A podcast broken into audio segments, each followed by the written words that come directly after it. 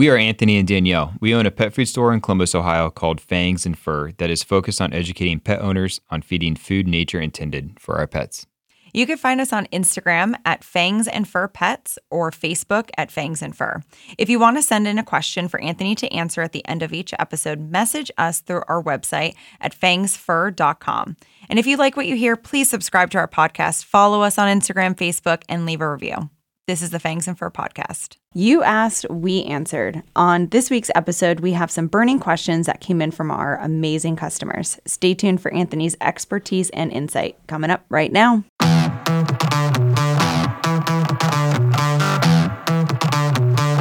right, you ready to jump in with some customer questions? And they go. Okay. First one What is the best way to introduce raw food to a senior dog? Yeah, this question is from uh, Oakley Adventures with Oaks. So this is a good question. I, I always go by the individual dog. I always tell owners, and this kind of goes off the last point, but I always tell owners that no one knows their dog like like you do. It's a kind of an unreal bond that we have. It, we shouldn't lose sight of that. So on the whole, though, with an older dog, I do. I take it. I take it nice and slow. You know, I, I start I may start with goat milk on top of their current food for three or four days and just get them used to the moisture in their food, get some healthy probiotics in their gut, and just really kind of prime their gut for what's coming next. And then I'll start introducing raw food, and you can do as little as like you can start giving it in like little treat forms. Like if you're, especially if your dog's picky, um, you can act like you're giving them a treat. You can even some dog trainers might disagree with this, but you could even act like you're like giving them a little piece from your plate kind of thing to really kind of entice them. And you can start that small, you know, just with a little bit. I usually tell people, you know, do the goat milk for a few days and then start introducing about one fourth of their diet with with the raw food. So starting with one fourth of the raw food to three fourths of their current food and do that for like three days and see how they see how they do on that. If they have good stools, energy's good, everything's good, then you move move to half half raw, half old food. Do that for a few days. Everything's good. Stools are good. Three fourths, one fourth, and then do that for a few days, and then completely raw. So it, you move at their own pace, and it shouldn't take more than seven to fourteen days. It might take up to a month, but I've never seen that happen.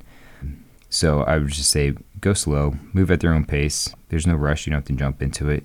You know, even feeding, even if you just did a fourth of their diet was with raw food, you know that's still a huge impact that you're you're having on their health. So and I um, think just having a having a mindset that just because they might be old, like I get this converse this conversation often, like, oh, well, my dog's seven, so like we'll just wait until the next one. Like, no, just start today, yeah. start small, because a little goes a long way, and we'll. Ha- I mean, obviously, you know, other factors may play into it, but I mean that could really increase the longevity. I, yeah, you know, increase the health span, and right. uh, you know, just adding. I mean, just adding like um, goat milk or just one fourth of raw food or. They're um, thirsty. yeah, we're talking about this in a little bit, but yeah, just all these any kind of fresh food, with the exception of like onions and uh, grapes. I mean, everything else like a little bit can go a long way. I mean, mm-hmm. imagine just eating ultra processed cereal based food for your entire life. Like, my God, like just yeah, just add a little bit of fresh food. I don't care if it's like strawberries or blueberries green bananas. I mean, there's so many different options, especially if your dog likes those things. Like, you know, a little bit of fresh food can go a long ways, especially when you're only eating processed food. Mm-hmm. Stop guessing what's being added to your pet's food. Feed your pet food made from the freshest and healthiest ingredients found in Steve's Real Food. Every Steve's formula is pH balanced and uses only 100% natural, high quality USDA inspected free range meats and unprocessed whole and functional foods. Steve doesn't contain any synthetic supplements or ingredients that can't be identified on the ingredient label. Plus, it's loaded with beneficial bacteria from goat milk. See how much better your pet will feel after just a few weeks on Steve's Real Food. Find out more in the podcast show notes. Uh, last question. I don't know if this is a question. Heartworm meds. Heartworm meds! exclamation point. This is from Jillian. This is a good question. So heartworm, yeah. I get pretty heat, I get pretty passionate about heartworm meds, Uh-oh. but we actually we did a previous podcast about heartworm meds because it is such a good question and good topic to talk about. I'll tell you what I do, you know, personally based on, you know, where we live in Columbus, Ohio and what I feel is best for my dogs. But we do we don't give heartworm meds to our dogs. We actually we haven't and we've lived in three different geographical locations in the United States and I have I haven't given my dogs any heartworm meds. So I guess with that being said, I, I haven't we haven't done it in years, but we do microfilarial testing. So we do that twice a year. I'll say my dogs in what seven seven years I've been doing this. I can't remember now. A lot of years. Um, they've never even tested positive for the microfilaria of the heartworm, get alone heartworm disease. Can you And- share maybe just a little on and like so- why? Yeah. Well, you know, we, we focus on we focus on feeding them good food, which is the most important thing when we're talking about this because it's you know, you feed a good food, it means you're feeding their gut, which means their gut is super it's healthy, it's robust, and then that means, you know, eighty percent of the immune system is in the gut. So if you have a healthy gut, you have a healthy immune system. Naturally dogs can fight off heartworm if they're if they're healthy dogs, meaning that they're eating a good diet, meaning that they're not over vaccinated, meaning that they're not over medicated. You know, all these things play a really important part. So you know, focus on feeding them the right food, minimizing vaccines, detoxing, and then focusing on gut health and the immune system. So, but testing, um, without getting too much detail, you know, testing is key. Heartworm they can only get from mosquitoes. So, for most of us, we don't have to worry about heartworm during the winter months.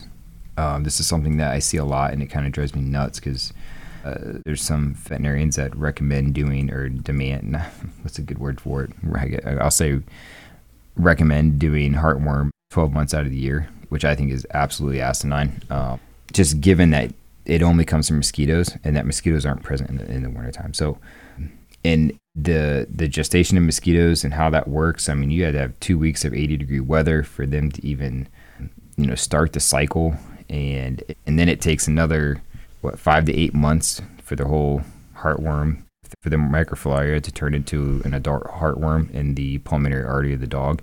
So if, if you test, so like for me, where we live in, in Columbus, Ohio, I test in the middle of the season. So I'll test like in August and then I'll test again for my, the microfilaria in, in December, into November, December. Um, I do this twice a year. So every year I do this. And the good thing is, because I do this testing, um, I know that if they ever do test positive for the microfilaria, all I have to do is administer the the drugs, the heartworm drugs, at that point, because the drugs are they act retroactively, so they don't actually protect your dog; they just kill whatever is in their system or been in their system for the last thirty days.